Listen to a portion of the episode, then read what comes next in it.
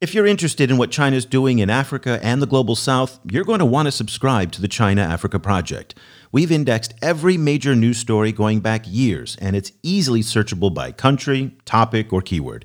Plus, we're the only source for daily analysis on all of the big stories related to Chinese engagement in Africa and throughout the developing world. With a subscription, you'll enjoy full access to the site. Plus, you'll get our popular daily email newsletter that comes out every morning at 6 a.m. Washington time. Subscriptions start at just $7 a month for students and teachers and $15 a month for everyone else. To sign up, just go to chinaafricaproject.com slash subscribe. Once again, that's chinaafricaproject.com slash subscribe.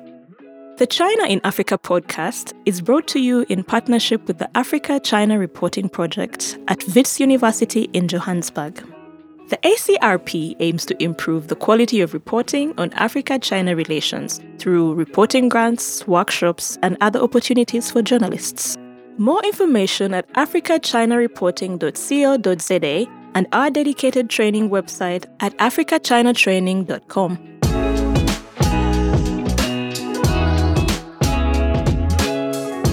Hello and welcome to another edition of the China in Africa podcast, a proud member of the Sinica Network from SupChina. I'm Eric Olander, and as always, I'm joined by Cobus Van Staden, the senior China Africa researcher at the South African Institute of International Affairs in Johannesburg, South Africa. A very good afternoon to you, Cobus. Good afternoon. Cobus, just a, before we get started, a quick shout out to all of our new members on Patreon. A very big welcome to everybody who has joined us for these wonderful conversations that we're having now every week. We did some Zoom talks last week. We're going to do some more Zoom talks next week. We also have our week in review product that's coming out onto Patreon. So if you want to join this great discussion that we're holding over there, just go to patreon.com slash China Africa Project and you can join one of the member groups that we have there. So today we're going to be talking about FOCAC. That's the Forum on China Africa Cooperation Summit. The best information that we have is that it will be held at the end of November. The word that we're getting is November 28th and 29th in Senegal. Of course, I put a giant asterisk next to that. There is no official confirmation on the date yet, either from the Senegalese or from the Chinese. So everybody's just kind of guessing. However, we're getting the best indication that something is happening and that the date is coming soon because we know that these things happen when there are a lot of pre summit activities that start taking place. And in the past week, it has just ramped up. So, just over the past five days, six days, let me tell you what's happened. There was the 10th China Africa Think Tank Forum that opened in Hangzhou this week. There was a five day China Africa Youth Festival that was organized by the Ministry of Foreign Affairs. That started in Beijing. The first ever China Africa Students Forum took place last weekend with students from 36 different African countries. And last week, on the sidelines of the second Belt and Road Energy Ministerial Conference, there was a China Africa Energy Forum that included participation from eight African countries. This is typical in the run up to FOCACs. So that does give you an idea that we are now finally getting close. We also are seeing now some excellent analysis coming out from think tanks, from scholars, uh, even from us. Uh, I previewed five themes that will top the agenda that we think will top the agenda. You can find that over on our website. Also, our good friend Paul Nantulya at the Africa Center for Strategic Studies in Washington. He wrote an excellent article where he focused on the pushback by African civil society and not how that is going to be a factor at the upcoming FOCAC.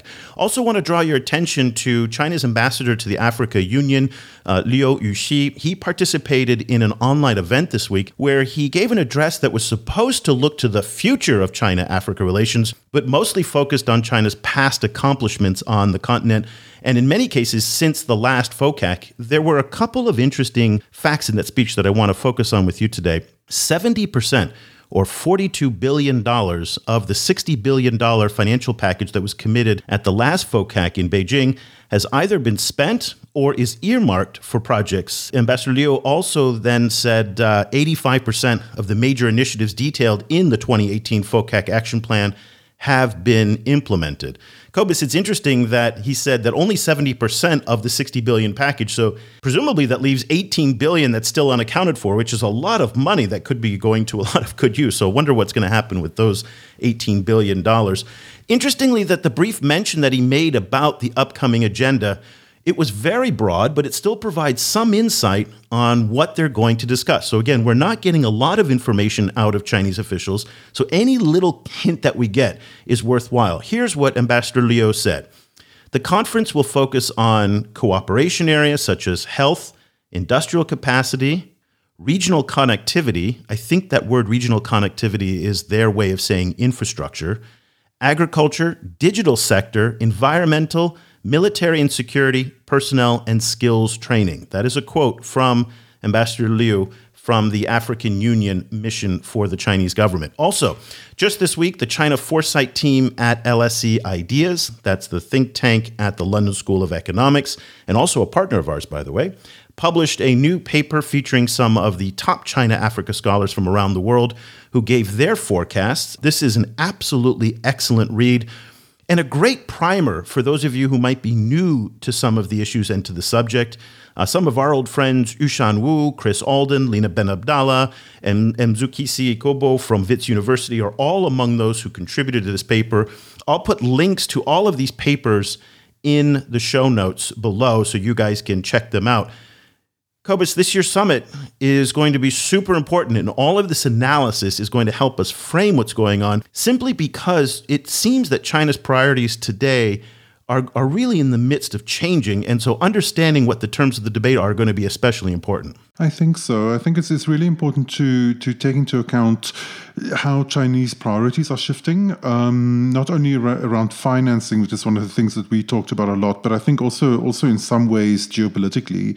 Um, but I think it's also really important to see how African priorities are shifting. I think there's you know the the debate in Africa around some of these issues have shifted somewhat, um, and so for example, you know I think uh, financing is now a, a more complicated more fraught issue than I think it at some of the, the previous uh, FOCAC summits. So I think it'll be really interesting to see how the entire conversation shifts. And one of the changes that we're also seeing is that China is now focusing a lot more attention on Francophone countries. That's happening at both the government and the private sector levels.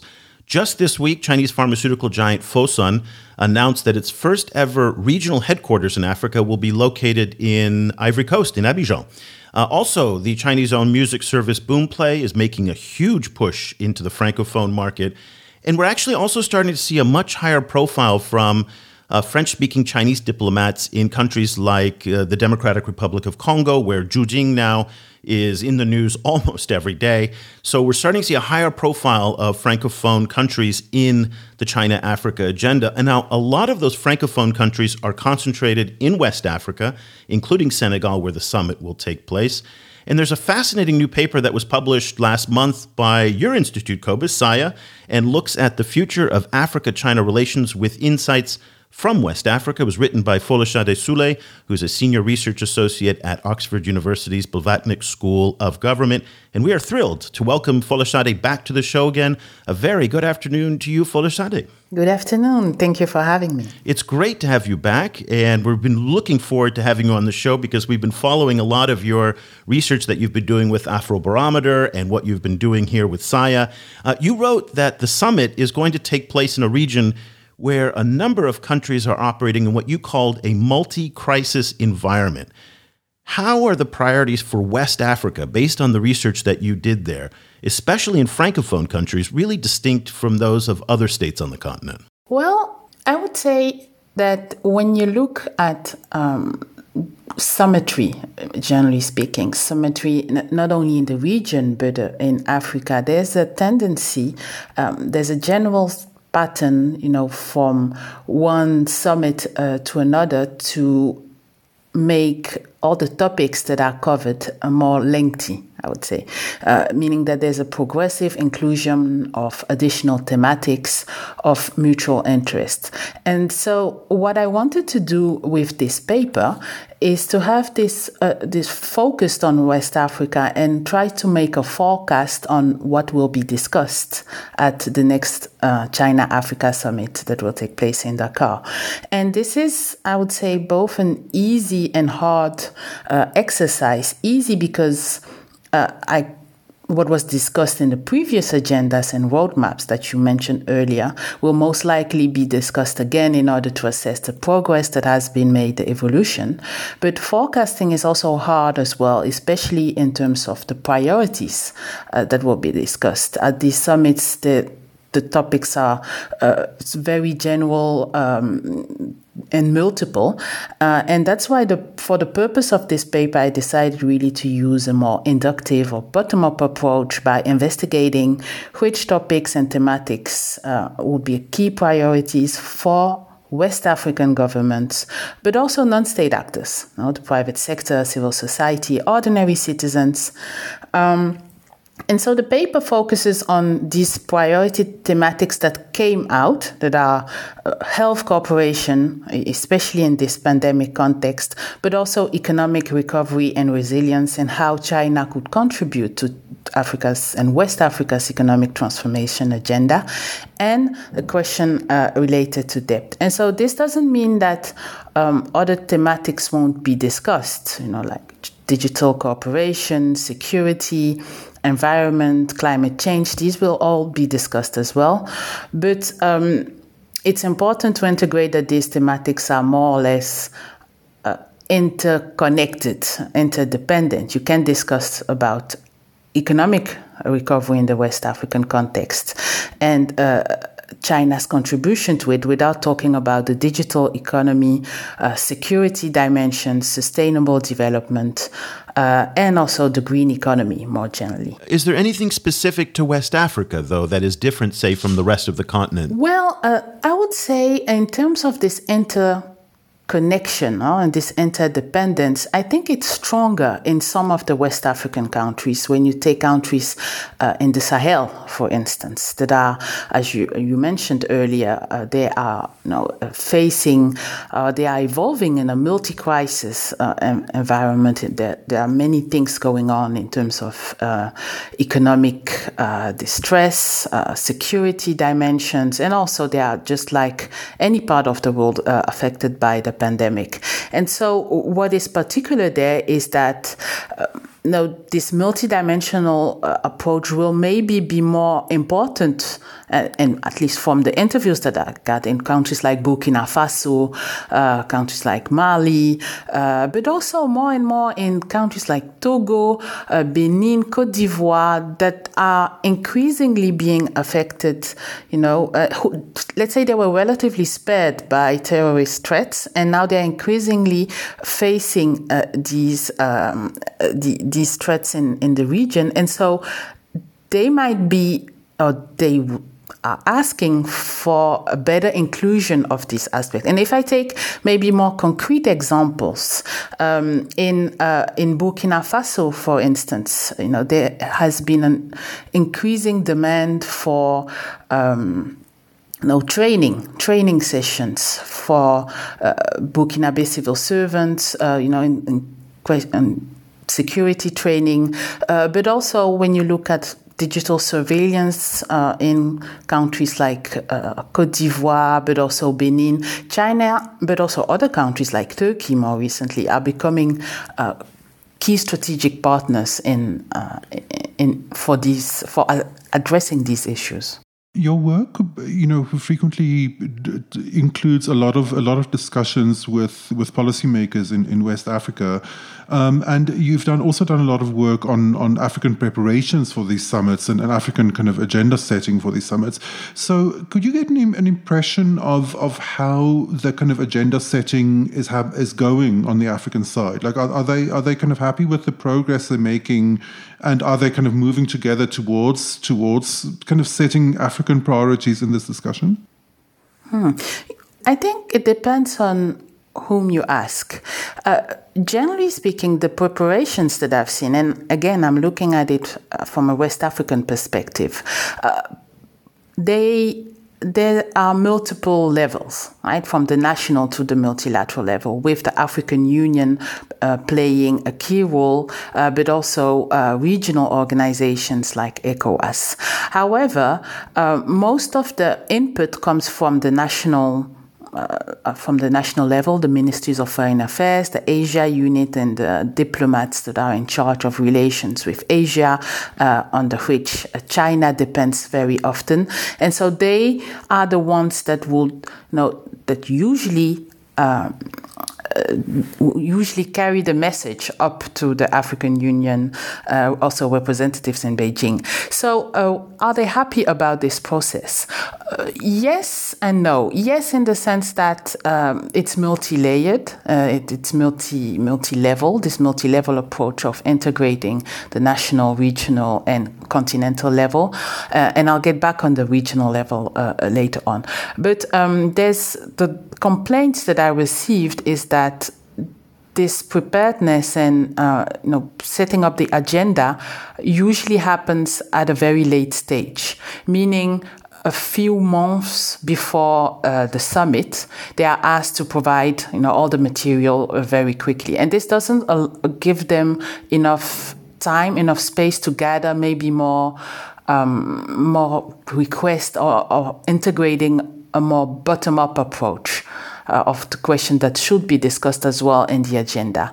Uh, and so there's where many think that regional organizations, and in the case of West Africa, that would be ECOWAS, regional organizations like ECOWAS could play this role a bit better of integrating all these aspects at a more regional level. You know, uh, and by um, this bottom-up approach, I mean some of the criticism that come from uh, you know, from civil society, from but also f- from Chinese uh, ways of operating in all these different projects. And so, uh, what I mean by that is not that this criticism isn't channeled, uh, but uh, it usually it stays at the national level and it doesn't move up. And that's the way it's been from the beginning. It, there's no, there's been a call from civil society actors to have more regional coordination with China in order to negotiate more uh, robust deals that benefit the African side more, but it hasn't really happened. And one of the reasons why, and we talked about this with you many years ago as well, is the different negotiating styles from different African countries. And I guess I'm, I'm curious that you're somebody who really is the foremost scholar on African negotiations and the negotiating skills with Chinese stakeholders. What have you seen in terms of change and evolution over the years leading up to this FOCAC? Have African negotiating skills improved? Have the knowledge deficits about China narrowed? Do African countries, in West Africa specifically, have a clear view of what they want from China going into this summit? Hmm. Well, you know there have been changes, but again, it's uh, it it really depends on on the country. In terms of the changes that I've seen, is that uh, one of the aspects that came out of my uh, 2019 paper was the lack of coordination, the lack of in- intergovernmental but also infra-governmental coordination, meaning within a single country, uh, there was not always coordination between the Ministry of Foreign Affairs and the Ministry of Finance and all the sectoral and line ministries. Uh, some of these things have changed for the best, meaning that there has been an internal strategy of making uh, dealing with China more um, central in the sense that uh, this there would be just let's say that it would the focal point would be uh, a specific uh, unit or ministry uh, that would deal with China, making it impossible for Chinese actors to, um, let's say, to push for fragmented negotiations. Uh, and so the, the, coordination aspect is something that is very important. Whether it's um, in Senegal, also, you know, there's this uh, office for uh, economic perspective that works in collaboration with the Ministry of Foreign Affairs uh, in order to, you know, come up with a coherent strategy. But so, in terms of strategies, there are multiple types and multiple styles. Uh, in Benin, uh, the idea now is to set up uh, a memorandum of understanding, you know, with China on how uh, how China should be more uh, compliant with specific norms, you know, setting something like a framework of engaging with China. But and so you, there are multiple examples uh, you know, of of similar initiatives. But the question is always if you only use soft law uh, elements like memorandums of understandings, agreements, uh, strategies. What happens when the next government uh, is elected and you know just decides to change everything?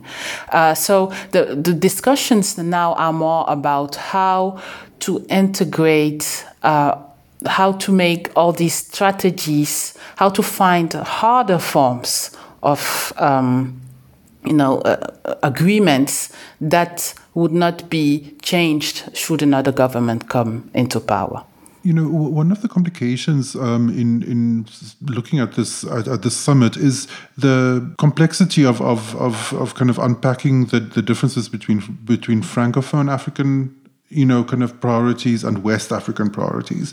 Um, you know, kind of how how do like like do you see differences and or and or coming together between uh, francophone and, uh, and, anglophone West African countries? Um, are, are, we seeing the emergence of a kind of a more specific kind of West African agenda? You know, in, in relation to China. I would say if you ask uh, in your question about Anglophone and Francophone, there are already some structural differences in their relationship with China, meaning that um, when you look at the general patterns of in, in, West Africa and China trade, there's a very strong asymmetry, and that is something that is not specific to West Africa.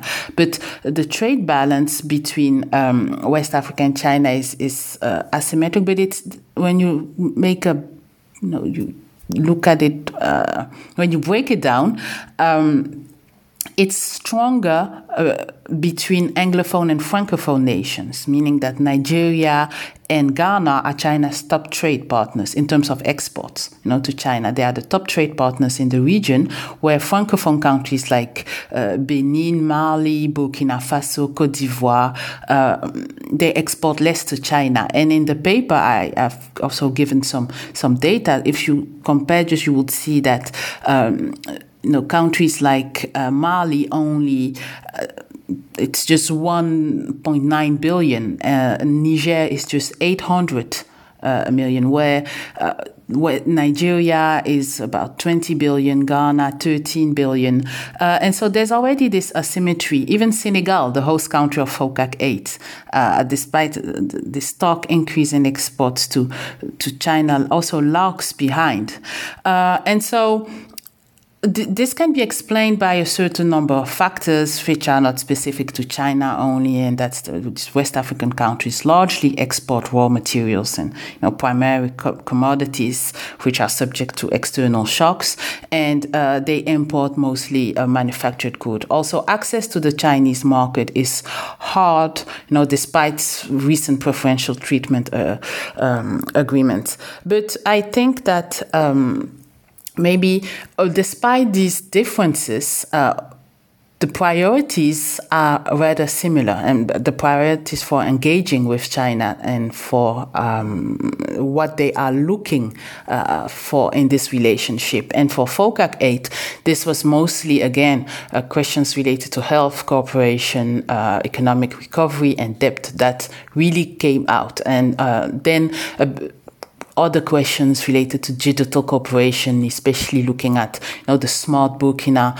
uh, project, also the data center in Senegal. Uh, Benin also uh, is uh, also signed a couple of digital uh, cooperation agreements with uh, with China. I think the only difference here uh, with with francophone uh, countries, uh, and it's not really a difference; it's a particularity, is that maybe they uh, countries in the Sahel like Burkina Faso, uh, Mali, Guinea, Niger will be looking for corporations that cooperation agreements that are much more you know, interconnected, as I mentioned, this uh, intersection between health cooperation uh, and, you know, security cooperation. It's also in, in West Africa that I've uh, seen that there are many agreements uh, or let's say requests for training from the Chinese um, uh, Popular Army to come and train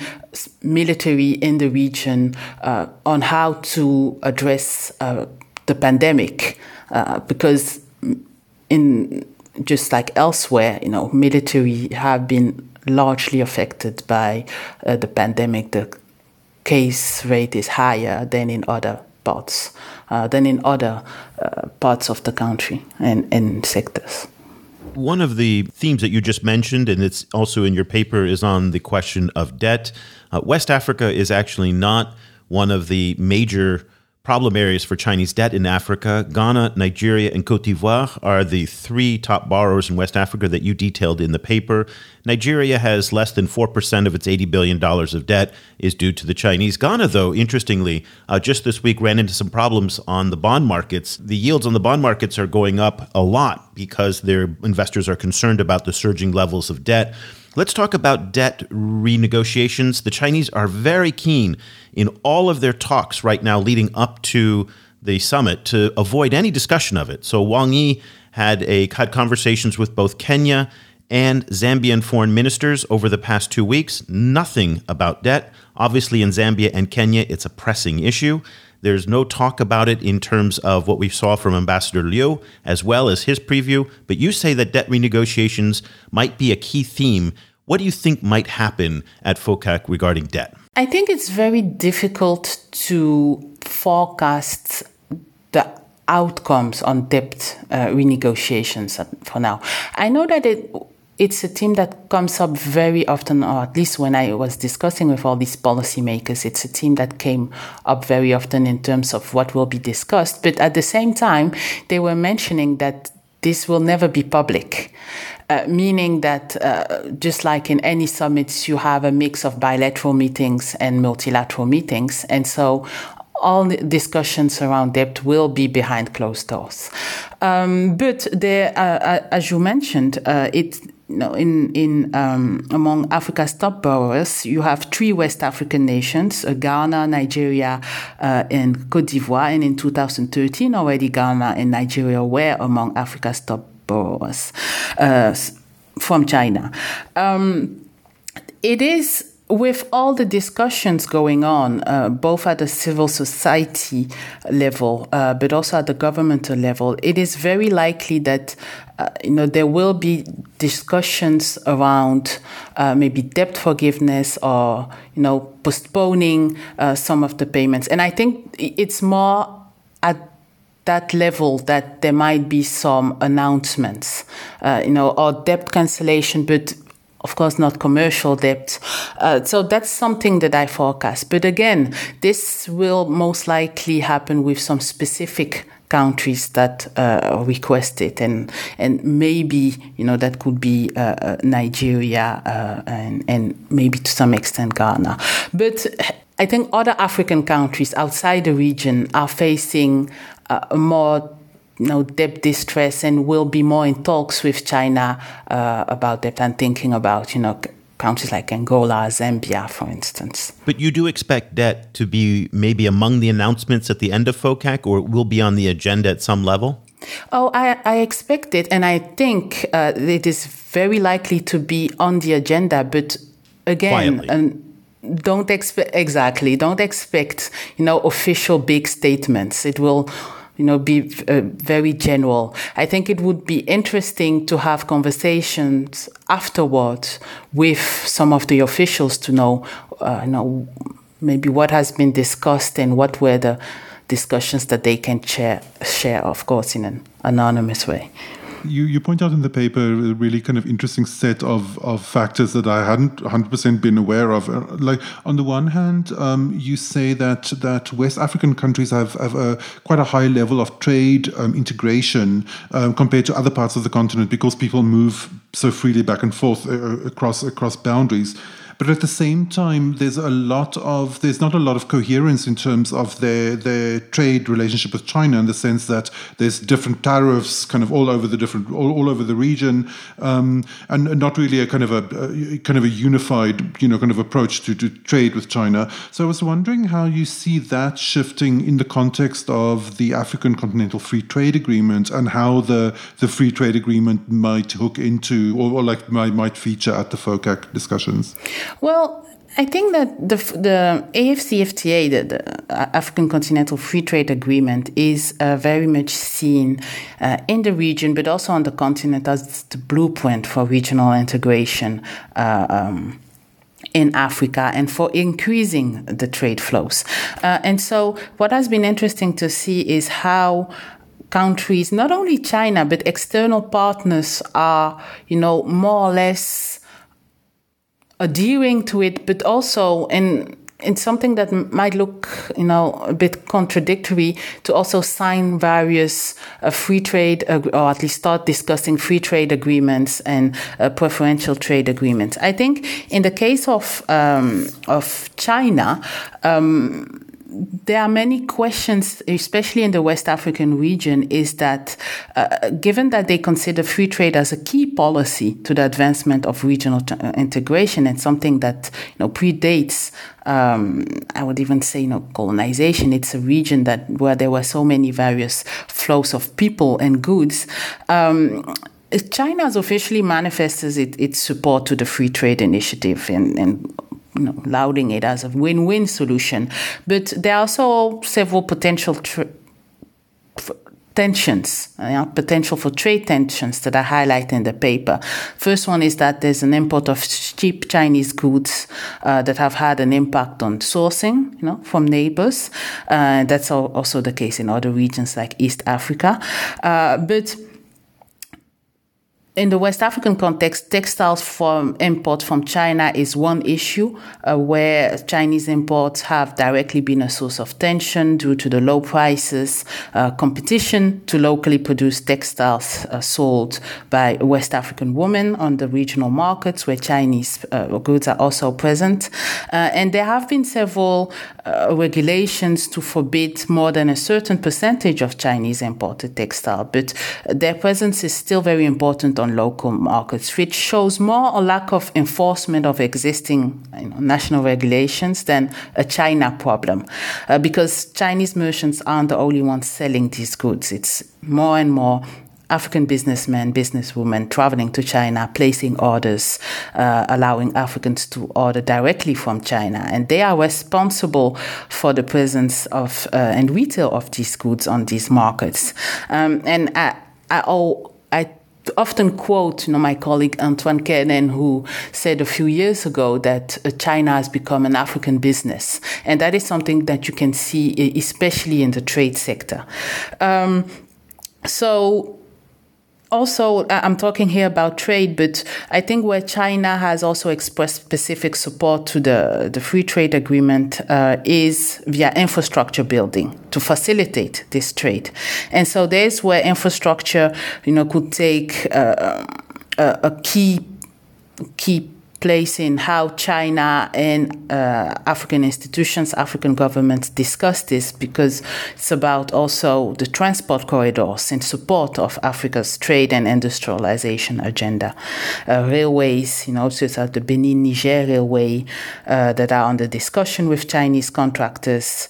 Uh, and, and, and so again, linking this to your previous question on debt, it, China might be a little bit more reluctant, you know, to lend due to some of the, the, the borrowing countries' high debt ratio um, and a situation that has also been made worse with, with the pandemic, uh, and that might be also, uh, that will most likely also be on the agenda. I'd like to shift gears a little bit here and focus on the civil society questions. You are actively involved in monitoring civil society perceptions of China. You did it with this paper in the research for this paper, but also your work with Afrobarometer as well. This is a very confusing part of the dynamic for those of us on the outside looking in because what we see is Africa's governing elites to be 100% fully aligned with China. There's no daylight in between their positions. They say wonderful things about each other. And yet, in civil society, on social media, with NGOs, the issues of environmental degradation, labor abuse, maltreatment of workers, uh, the questions of corruption, illegal immigration, illegal mining, all of these roil the, the relationship from the bottom up. Talk to us about what you were hearing on the ground while doing the research, both for this and your work with Afrobarometer, on the different perceptions about China from civil society and those of policymakers and governing elites? China Africa relations are largely uh, organized via government to government relations. And so, as you, you said, governmental elites, uh, African policymakers uh, have a more positive perception of this relationship, at least publicly, than civil society. Uh, and again, let, let me just say something about uh, perceptions by government elites. They, they are not, you know, 100% positive. Uh, maybe they cannot say it openly, but many are also quite critical uh, about the ways some of these Chinese contractors uh, behave, uh, you know, lack of compliance, non-compliance uh, with uh, environmental, uh, social, uh, construction norms, but also questions related to legal norms.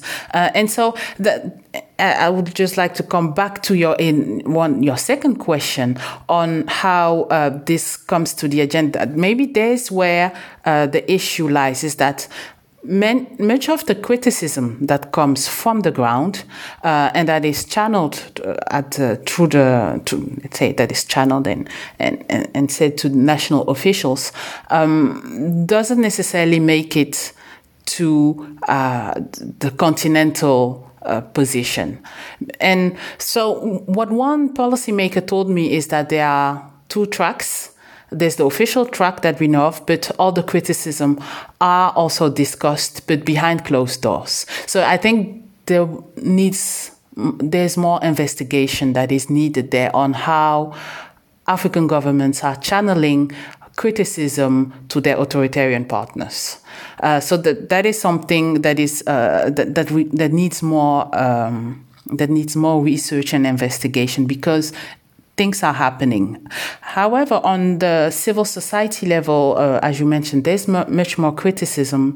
Uh, there's the project uh, in in Sierra Leone, uh, you know, coming back to West Africa, project in Sierra Leone that has been gathering quite some criticism. You know, the local Chinese uh, fishing plan that is considered as a risk for the destruction of a, a rainforest. There's criticism also in Ghana around the bauxite deal and its um, environmental impacts. I think that, and that's something that I advised also uh, as part of my recommendation in the paper, is that it's important for African governments who are aware of this criticism to find a way to integrate it more into, you know, the agenda. And by bringing in these actors, uh, Afrobarometer has released uh, very important data uh, on you know, public perception, uh, popular citizens' perception, and the extent to which Chinese uh, popularity has been slipping also a bit in the region.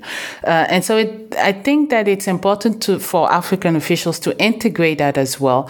And in all the preparations for these summits, and even for bilateral meetings, to voice this better in their interactions with China in, in the paper for SAIIA, you um, you know there's this the the the call for, for greater integration of civil society actors is, is framed within a, a larger call for the integration of, of, of a wider range of non state actors.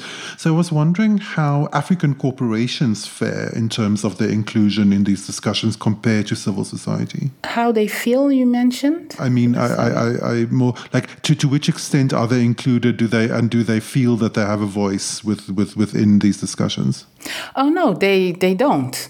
They don't. They don't feel that they have uh, a sufficient voice. And I would even say that uh, there is more civil society coordination with traditional partners. Uh, you know, with Africa's engagement with traditional partners than uh, with China in terms of you know, uh, bringing up, uh, you know, having this bottom-up approach. Um, so. Uh, I think it's and it's not only it's not only the, the, it's not only civil society. I was using an example of a project that I've been investigating, you know, by how the private sector uh, works with China. Uh, it's the Safar Railways Extension and Rehabilitation Project that will connect, you know, Dakar to Touba. Touba is a very religious uh, city in Senegal, and that is executed by China Railways. Uh, and it's interesting to see how this project that is driven 100% by the Senegalese private sector is able, you know, to negotiate better some clauses of the contract, you know, specific details about local content, use of local materials, knowledge transfer, job creation, and they do this in a more specific and advantageous way in some contracts signed. Uh, than in some contracts signed by the Senegalese government with Chinese contractors. So what I was saying in my writing in my paper is that it isn't it is to the advantage of uh, West African governments to integrate more of these non-state actors in the way they deal with China and to learn from them. Not only include their criticism uh, and the various criticism that uh, that they have been, uh, you know, claiming for for the past years now, uh, but also to learn from how other actors that are not necessarily state actors how they engage with uh, with China and come up maybe with a more inclusive uh, strategies. It's I only see benefits in bringing in these actors. I want to close our discussion moving away from the Chinese very briefly. You are in Paris now. You've been in France for a while for and you were there for the recent uh, Africa France summit which was very interesting. And what we focused on on the show was the dramatic last day of the event in Montpellier in southern France, where African youth confronted French President Emmanuel Macron and really gave him an earful. But the summit was much more than what happened just on that last day. It does seem to us, as we have been focusing, that many of the foreign policies from France, China, definitely the United States are in flux and transition right now. You attended some of the events during the Africa France summit. What was your impression of what you saw and from the folks you talked to about where the France Africa relationship is today? Yes, well, I uh, officially I didn't uh, attend the summit, you know, as a as an invitee, but I've been able to interact with uh, some of the different participants and you know gather also their opinion.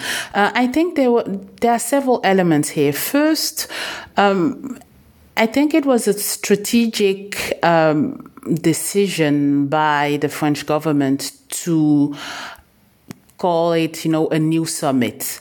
Uh, and first of all, calling it a summit. Use these interactions between civil society and uh, governmental leaders are not something new in itself. You know, there's quite some documentation about it. It's called track 1.5 diplomacy. It has happened in the past before, but usually it takes the, the, um, it, it's labeled as a forum, uh, you know, uh, but not as a summit. So calling this a summit is was a strategic way um, to for at least the French government and the French president to say that well these uh, civil society is as important, you know, as leaders. They are the future. It's important to engage with them. Uh, and on the other hand, there will also be another summit, the AU EU meeting happening uh, early next year. I think it's in February, where the French president will be meeting with African leaders. So it, it, this, this, I think this has been by some of the media, this has been a bit too quickly labeled as, uh, you know, the, the non-importance of African leaders for France anymore. No, I think that the French president is just multiplying a format of engagement. Now, coming to um, coming to the to what has been discussed and engagement especially on the final day in montpellier engagement between the french uh, president and civil society activists um, here again i don't think that this was something surprising for the French president. It's it's important to ta- to keep in mind that the French and several reports have been published by the French National Assembly, by the French uh, Senate, and also by you know some of the French Africa Business Councils, who are assessing popularity uh, of French actors uh, and let's say just French uh, popularity in Africa, in Francophone Africa, and seeing how uh, this ha- this popularity has been slipping, uh, you know, very very fastly over the past years. So. Um, engaging with civil society is also the way I see it was a way of saying let's create a platform and discuss about these topics. It's also a way to let's say bring it back to Franco-African spaces because uh, there's been much criticism in France about the way by which countries and actors from Turkey, from Russia are using the neo-colonial discourse, you know, and also sometimes, um, you know, nourishing it via several media platforms uh, in in in uh, on the continent. And something that is uh, to the detriment of France's Africa policy. So bringing it back to Franco-African spaces is also a way of saying, we hear you, you don't need to discuss it with the others, let's discuss it among ourselves. Um, so that's the, that's my opinion about, you know, this civic uh, and official, uh, you know, hybrid engagement. Now, for some of the criticism that I've heard is that it, although it's um, civic format, um, it was still to some extent a, a bit too top down in the ways the agenda was set, which brings me, you know, to question also what are the politics of agenda setting in these uh, hybrid formats? We know quite a lot about official uh, formats. We, we, were talking about FOCAC, but we don't know very much about who sets the agenda, uh, who has more power in uh, agenda setting in these civic formats. And in this case, some of the criticism uh, that came out were that there wasn't very much mutual exchange in some of the panels. Uh, it was more about some of the Afri- so, sorry, some of the French uh, private, uh, you know, banks and uh, or investment banks and, and some actors trying to teach the Africans how to pitch. Uh, and this was a, this was a bit contradictory because all the civic leaders that you that you that were there were also very strategically chosen, meaning that many of them are already have successful businesses, you know, and so they were expecting to bring this knowledge to the table and maybe you know being asked to teach uh, to the others um, who were present on their success stories and you know having more some of some kind of a mutual exchange uh, mutual learning uh, aspect to the to, to the civic forum than one that is too top down the article is Mapping the Future of Africa China Relations Insights from West Africa. We also got a few insights from France there as well by Folashade Soulé, a senior research associate at Oxford University's Blavatnik School of Government. Folashade, thank you so much for taking the time out of your incredibly busy schedule. I don't know how you get it all done. Um, if people want to follow what you're reading and writing, and you share some excellent things on Twitter, where can they find you on the Twitter? My Twitter ha- handle is Fola Soulé, and they can just DM me directly. Okay, I will put links to the article plus her Twitter handle. And Folashade, thank you so much. We really appreciate it. We're looking forward to seeing what your assessments are after FOCAC and staying in touch with everything that you've been reading and writing. Thank you. Thank you. It has been a pleasure engaging with you again. Cobus, what a treat to be able to speak with Folashade. For those of you who are not familiar with her work, she is truly one of the rock stars in this business. And it's a rare pleasure to have the chance to speak with her because she, again, has this really interesting mix of Francophone, Anglophone perspectives, Europe, Africa perspectives, China. She's really knowledgeable on negotiation. So she sees this from bottom up, top down, from so many different ways. But I, I was a little disappointed with what she said about how the negotiations for debt relief are going to happen in private, because those, again, are the kinds of conversations that need to happen in public. They need desperately some of the transparency that is badly missing from this. So, news came out today that Zambia's debt is now been uh, recalibrated up to, or recalculated is the better the word, up to $27 billion. $6.6 billion of that is owed to China. Think about it that Zambia is an economy that's $19.2 billion, according to the World Bank from last year. So they owe 27 billion, the GDP is 19 billion. So they are now officially way over the danger level. Uh, as we mentioned in the show, Ghana is having difficulties now securing more Eurobonds because of their debt levels that are up in the debt servicing. So, debt is really one of the most critical issues, especially as the pandemic draws on. Some of the relief that people were expecting in Africa to come from the special drawing rights from the, the world, uh, the International Monetary Fund. Uh, that's not coming in anywhere near the quantities that people thought. So the rich countries were supposed to hand over uh, some of their SDRs to poorer countries. That hasn't happened. So right now, we're looking at about $32 billion from the SDRs going to Africa. And one finance minister said that's a drop in the bucket for a continent as large as Africa. And again, this just seems to mirror the low priority that Africa has in global affairs, whether it's on debt relief, SDRs, on vaccines.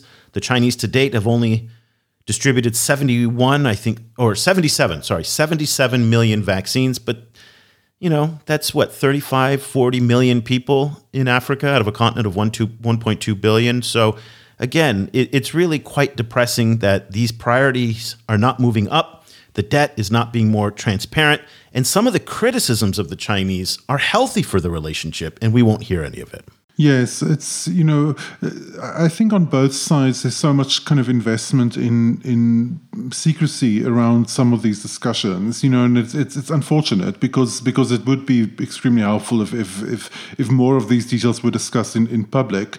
Um, you know, uh, it, it will be very interesting to see how particularly it's couched in the in the FOCAC language, you know, at the end, um, and you know whether whether any kind of new developments come out around it. Um, you know, it's you know because it's it'll be both both this kind of issue of of how debt relief is going to be addressed, and then on the other hand, how new financing is going to be addressed. Um, and you know, the like we didn't touch on this issue with Folashade specifically but but we we've been discussing this issue of, of whether there's going to be any kind of financing target being being announced, and to you know if so, how it's integrated into discussions about debt relief is going to be interesting because most of that financing will be in the form of debt, um, and if it's not announced, then that will be interesting in the context of debt debt relief as well. So you know I think that it'll be it'll be interesting either way. But let's let's bear in mind that the dynamics in China today are very different than they were in 2018 just in the past few weeks when we've seen the implosion of Evergrande,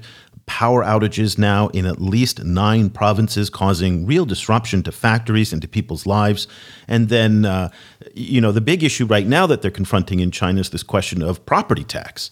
And, and, and the idea is that there's a big pushback from people across the country who say, we don't want any property tax. This is not how you're going to raise money from us.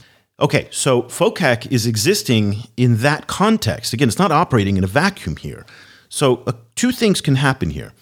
If the Chinese insist on putting forward a huge number, again, another $60 billion number, where they somehow concoct a stew of you know previously committed budgets new budgets some export credits you know and they, they somehow come up to a $60 billion number if that number is not censored in Chinese media, it's going to be very upsetting to a lot of people who feel that the economy now cannot justify spending tens of billions of dollars on development in Africa. The other option is they might do what they did in 2018, which was soon after the FOCAC 60 billion number was announced, there was a lot of outrage in China about it, and they started censoring it. China's ability to censor information now is far more advanced, far more sophisticated than it was even three years ago. So we have another option is that they announce a number and they just black it out for everybody in China. So they literally don't know it happened. But there's a complex political dance that has to happen here on the Chinese domestic side. And I'm not so sure that people in Africa fully understand that and appreciate the complexities that Wu Peng, Xi Jinping, the policymakers at the senior level are under in terms of their own constituents and how they may not be in much of a uh, you know much of a mood to be spending huge amounts of money in Africa. Yeah, I completely agree. I mean, the other the other thing that I think will be really interesting to to focus on will be peace and security. You know, kind of as as uh, pointed out, there's a lot of a lot of security challenges in West Africa, um, and it's also a space where France is very involved. It's you know, it's it's it's a kind of a crowded space there. So, um, and there's been over the the last few FOCAC summits, there's been increasing commitments to Chinese involvement in, in, in African peace and security. On the one hand, through training training, but on the other hand, through actual, you know, troop, troops on the ground under multilateral institutions. So seeing how that's going to work out in, in a space where it's quite fraught, you know, like where Mali is in, is, is a situation where the Sahel is a situation where, you know, there's there's a lot of Guinea as well. Yeah, a lot of a lot of trafficking, a lot of like piracy, a lot of terrorism. You know, it's a, it's a complicated security landscape. Um, so you know, it'll be fascinating to see what exactly you know what kind of engagements exactly they will be, because I think there will be definitely be pressure from the African side for greater engagement. I think. And that, of course, is one of the areas where the United States remains very strong through its AFRICOM relationships. It's one of the key pillars of the current U.S. foreign policy in Africa is military engagement. So aid and military are the two, what I would call the two main pillars. Trade is largely non-existent. I, I, I saw an interesting statistic as we were covering uh, the Turkish president's visit of to Togo, Angola, and Nigeria this week.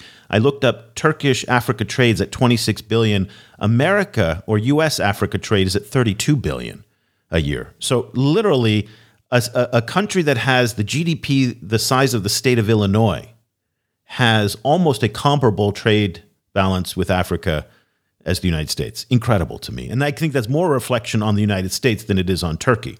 So good on you, Turkey, but at the same time, the United States really is not a, a major trading power. On that security side, uh, just a little bit of background there. So, China has been a very active supporter of the African Union's Rapid Reaction Force, which has been active in the Sahel. Also, it's in it's playing a very important role in in Guinea right now by at least again they they were very quick to condemn the the coup and that was very interesting. So it'll be it'll be interesting to see if that pops up as a point of tension. One other question that came to me today, Cobus, and I'd like to get your take on it, is that it is highly unlikely, and I when I mean highly unlikely, I mean ninety nine point nine nine nine nine nine nine percent unlikely that uh, Chinese President Xi Jinping will go to Dakar. It is a summit, so there will be heads of state there. But what does it mean? When Cyril Ramaphosa is going to fly, what is it, nine hours, eight hours from uh, you know from Pretoria up to Dakar to sit and watch Xi Jinping on a screen? What's the point of that?